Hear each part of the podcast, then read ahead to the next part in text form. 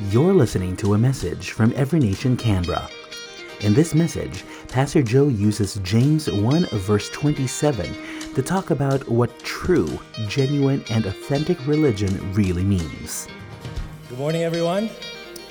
It's, it's good to see all of you. Why don't you say hello to the person beside you and say, Good morning. It's, I'm so glad that you're here today with us. How are you doing? It's uh, getting a bit chilly now, but it's fine as long as you keep yourselves warm. We are Every Nation, uh, Canberra. We are here to exist to honor God by establishing Christ centered, spirit empowered, and socially responsible churches and campus ministries in every nation. In 2002, a designer named Jeffrey Lubell started a denim clothing brand. He proposed, he wanted to do something different. So he started what he calls a five pocket jeans. And regular sewing machines cannot do that. So he actually modified a sewing machine to be able to do that five pocket kind of thing. And after a few years, it became an iconic brand, and all hit American made jeans that made it to the global market, with the likes of uh, Jennifer Lopez and other big named Hollywood celebrities wearing those jeans, not necessarily endorsing them. It became a very, very big brand. And the rest was history. You might have heard of it, but what really got me curious was the name of the brand True Religion. Surprisingly, if you type True Religion on Google, there are about 4.4 trillion entries. The first few pages would be that. Not about some sort of religion. If you want to find out what true religion is, you'll be directed to a clothing website. Interesting, huh? It got me asking what does a brand of jeans have to do with true religion. What got me thinking was how did he get that name? Why true religion? I was thinking maybe he's a Christian entrepreneur, right? But as you can see, there's like a Buddha on the logo of his brand. So I did a little research about this guy, and I found one of the excerpts from a transcript from one of his interviews. And he said, of course, people were asking him, how he got the name. He said, There's only one religion, and that's people. And all the people in the world wear jeans. To him, this is what religion means. And to a certain extent, I see some sort of connection. Religion is an expression of something that's inside of us. And for him, probably, the jeans, what you're wearing right now, is an expression of your style, your personality, you know, the cut-off jeans, I wouldn't wear that because I don't think it would fit me, but it looks great on other people. So it's an expression of who you are, your personality and your style preference. And since we all have a concept of what religion is, right? When you fill up a form, what's your religion? You have a concept of religion. And I believe for today, let's set aside that concept of religion and study what the Bible has to say about true religion. The Bible is our ultimate and final authority on the matter. What does the Bible have to say about true religion? In the ESV translation of the Bible, religion was only mentioned five times. Never in the Old Testament, mentioned five times in the New Testament. Two in the book of Acts, one in the book of Colossians, and two in the book of James.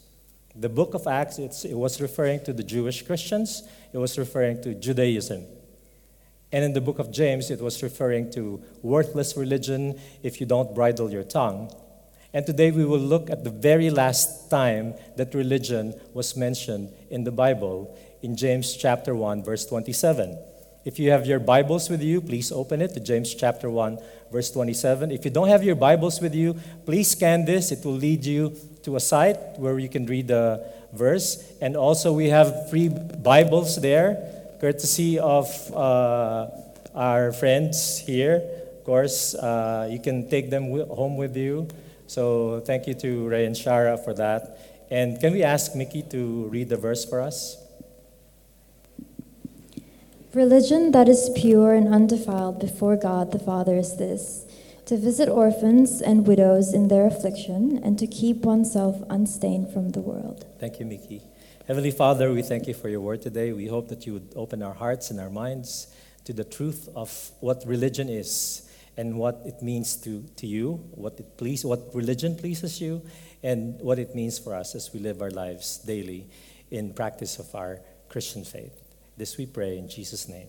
Amen. This is an interesting verse because a lot of people, if you go to a lot of like um, uh, sites that help orphans and widows, they use this as a verse to justify what they're doing, and there's nothing wrong with that. This is often referred to as a command. Like, true religion means you have to visit the orphans and the widows, but it's not. Visiting orphans and widows is something that God delights in, that God wants us to do. But literally looking at this command as that limits the definition of what true religion is looking after orphans and widows. And this verse is not just about that. Don't limit yourself to just religion is, I mean, visiting someone who is a widow and going to the orphanage. This verse is not just about that, it's so much more.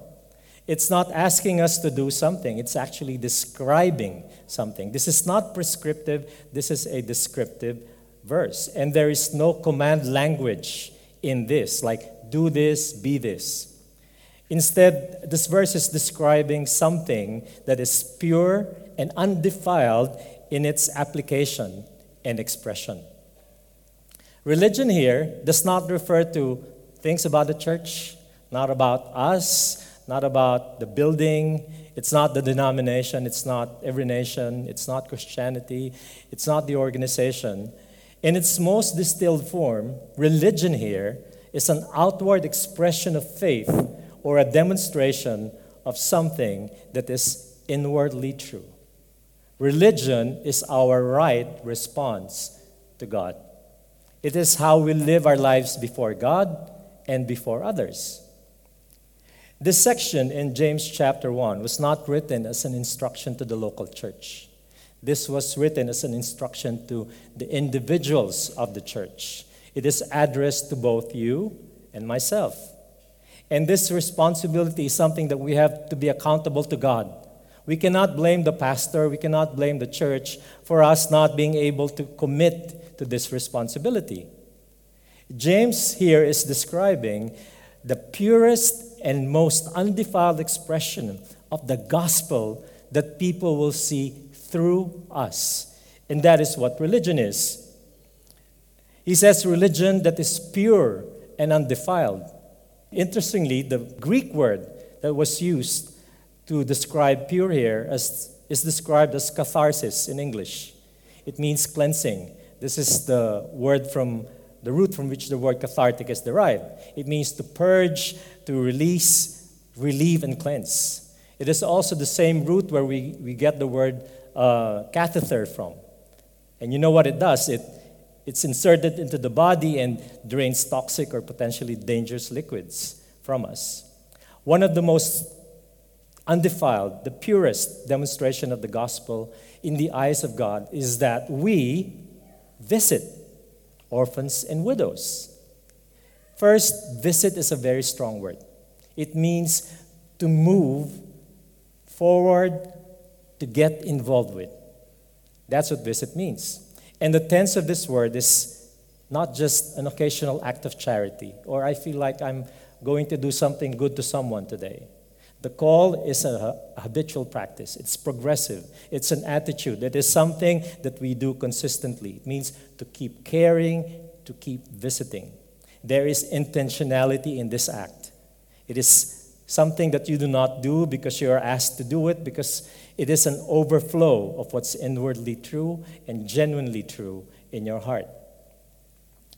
This is not referred to just dropping by to say hello or probably uh, visiting someone. The word visit here implies a consistent contact, a relationship, if you may say. And this is particularly challenging to most of us because we live in a world that tells us to avoid hard and broken places. We all work hard to make sure that we live good and comfortable lives. And there's nothing wrong with that. We have somehow become better at, you know, structuring our routines so that our lives, you know, we can live our lives pretending that there's no need to reach out to individuals and vulnerable people in our community the orphans and the widows. James is describing here the most marginalized people in his culture the fatherless and the widows. People push them aside.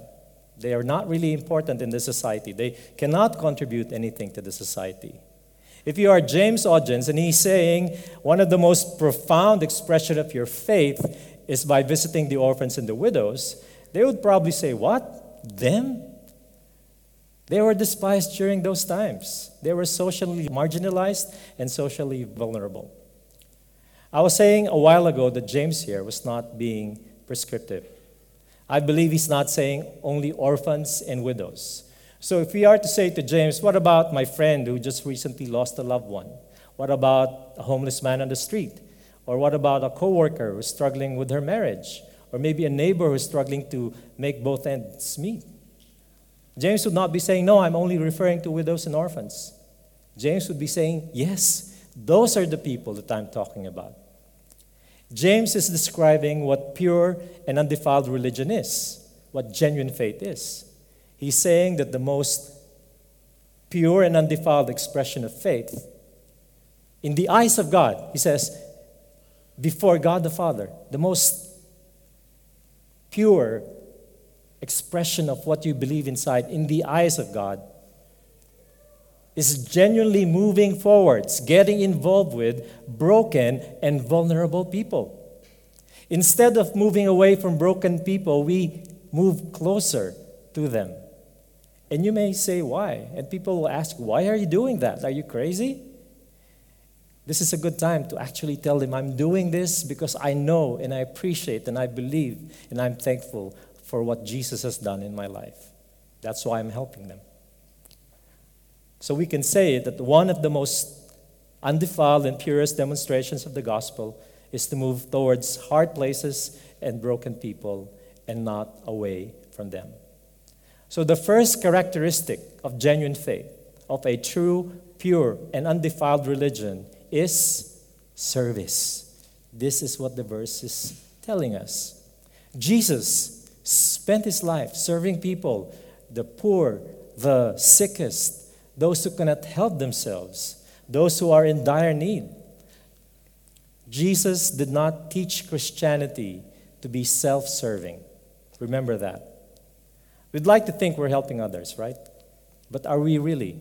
Because when we are genuinely helping others and self serving them, it would require a form of self sacrifice. We help others, we give up something. We serve others, we share something. Remember, when Jesus asked the rich person to give up all his possessions to help the poor, he said, Give everything to the poor and follow me. How many of us would be able to do that? If Jesus was to ask me right now to sell my house, sell my car, give all my money in the bank to the poor, I don't think I would be able to say yes immediately. That is what is asked of us. I just really don't know, and I'm just being honest. Remember, it's not enough that you say and you profess, you tell everyone you're a Christian. Religion is not something that you wear like those jeans for others to see and know that who you, you are, who you say you are. You can read your Bible every day. You can go to church every weekend, pray every day. But if that faith is not expressed outwardly in genuine love for your neighbor, then you are just religious. It is in this letter of James that we read the famous verse faith without works is dead. I'll read it. In verse 14, it says, What does it profit, my brethren, if someone says he has faith but does not have works? Can faith save him? If a brother or sister is naked and destitute of daily food, and one of you says to them, Depart in peace, be warmed and filled, I will pray for you, brother but you do not give them the things which are needed for the body, what does it profit? James is saying, Thus, also faith by itself, if it does not have works, is dead. You can pray for a person who's in need, but if you don't actually do something to serve that person, sacrifice a bit of what you have and share it with that person, then you're just being religious. Faith without works is dead. If you know someone who's in dire need, maybe you have a friend, a coworker, or a family member, faith tells you to encourage and pray for that person. That's good. We do that automatically because we're Christians. But that is not enough. Your faith must be expressed outwardly through genuine acts of service.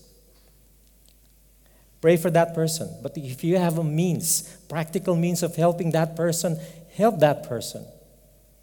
You just don't pray for that person because he's hungry. Give him food. You just don't pray for that person because he's searching for truth in his life. Sit down with him and talk with him. Share Jesus to him.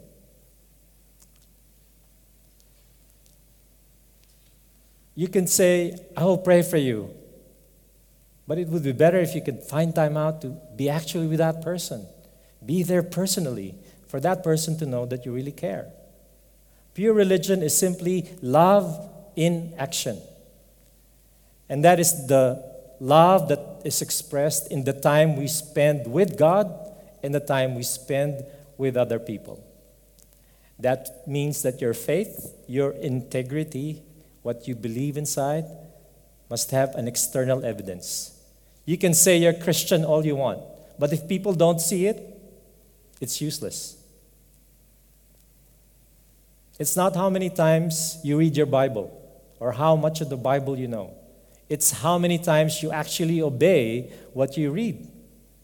It's not how many times you go to church, but it's how many times you honor Jesus in your daily life outside of church. That is what matters. The sacrifice that we make for hard and broken people, that is true religion. That is what pleases God. God is not impressed with the money that you give to church or the devotion that you do every day. Even if you walk through the aisle kneeling and praying every day, it doesn't really impress God. Remember the Good Samaritan story? There was a Jewish man who was robbed, beaten. He was left for dead, right? The first two that came was a priest. The second was a Levite. He was an assistant of the priest. And the priest must be thinking, I will be late for the sacrifices at the temple. I'll be late for the worship. Or maybe I would be able to do the things that I do in the church. This man was not important to him. What was more important to him is that he could go to the temple and do his rituals. Do you think God was pleased with the priest? Who was not late in offering his services because, you know, he didn't mind if someone needed his help. He made it in time just for the worship service and the religious activities. I don't think God was pleased with him.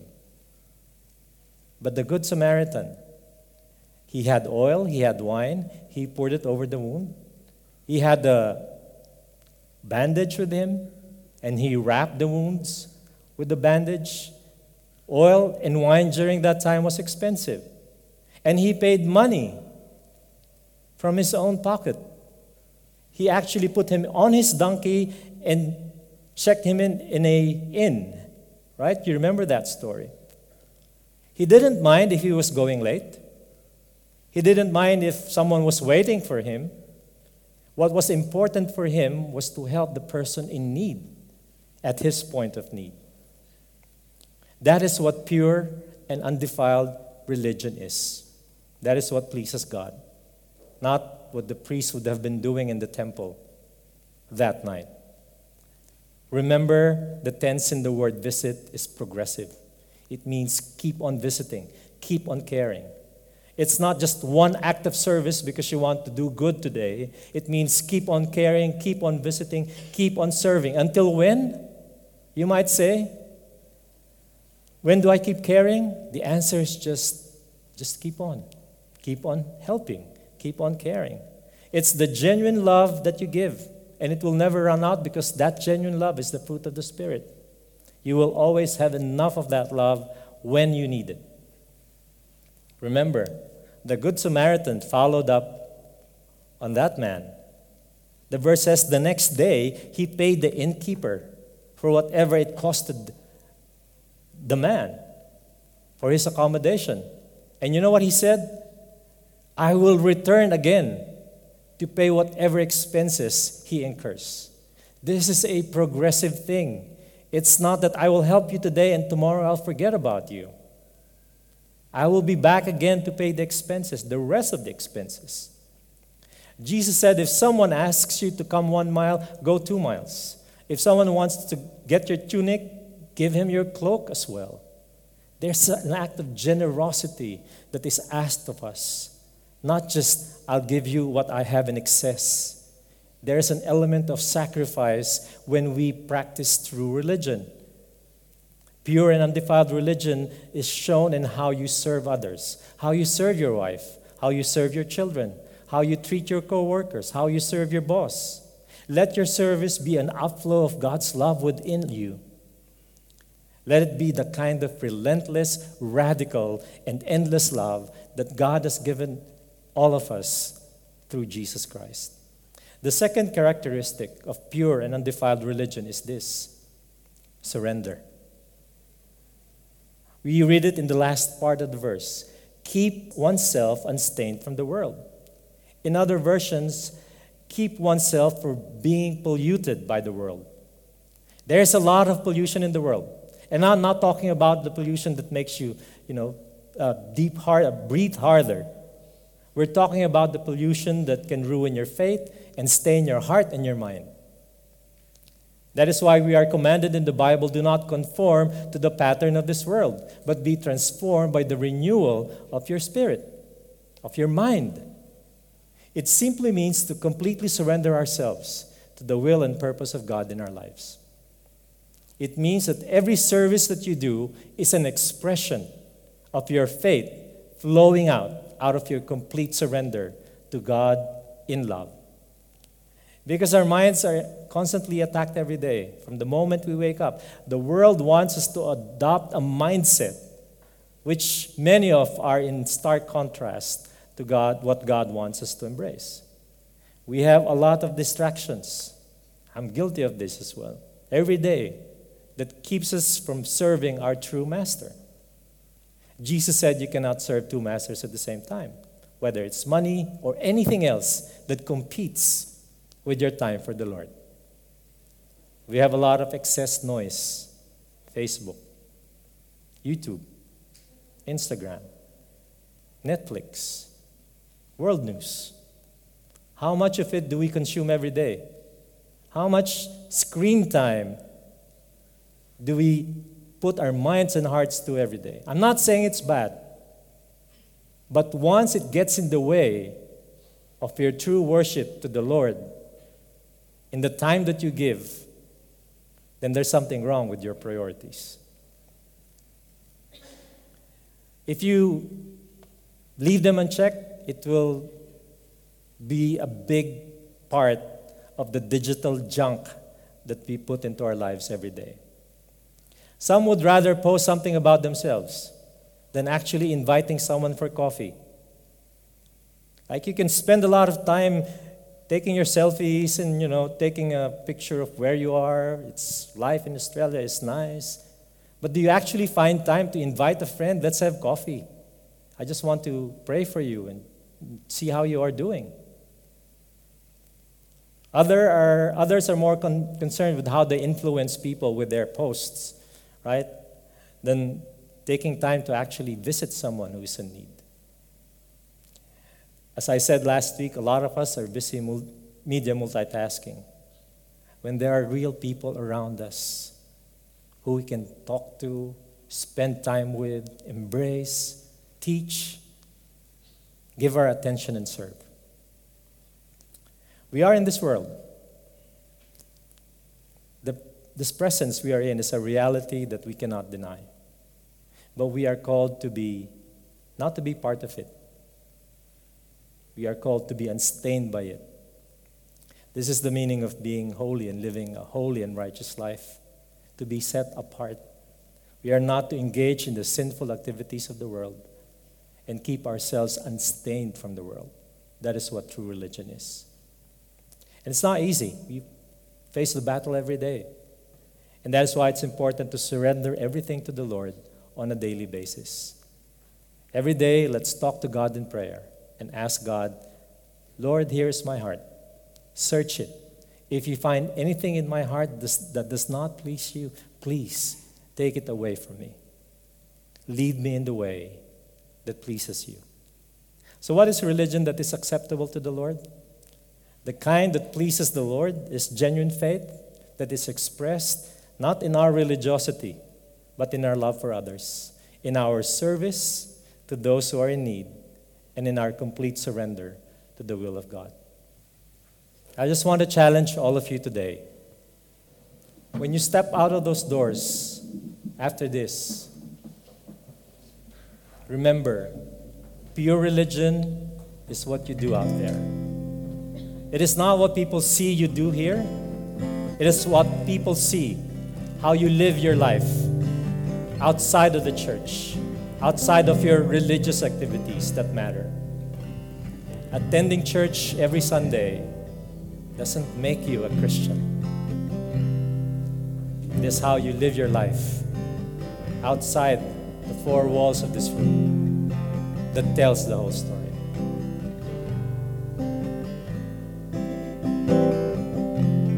God is not impressed with any show of religiosity. He's more concerned on how you show your love to Him by loving others. Who would you be a good Samaritan to this week? Think of a person who needs your help. There could be a hurt stranger that you can reach out to. Who will you invite to your home this week? Who will you spend your time with? How will you treat your spouse this week? How will you treat your in laws, your friends, your co workers, your boss? How you live your life in response to what Jesus did on the cross. That is true religion. That's all stand.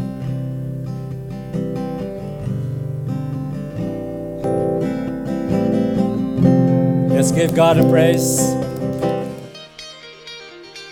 You just heard a message from Every Nation Canberra. For more podcasts and for more information on Every Nation Canberra, please visit everynationcanberra.org. Follow us on Facebook at facebook.com slash everynationcanberra and on Instagram at instagram.com slash encanberra.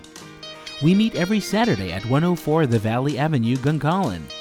Would you like to be connected to a tag group? Email us at everynationcanberra at gmail.com.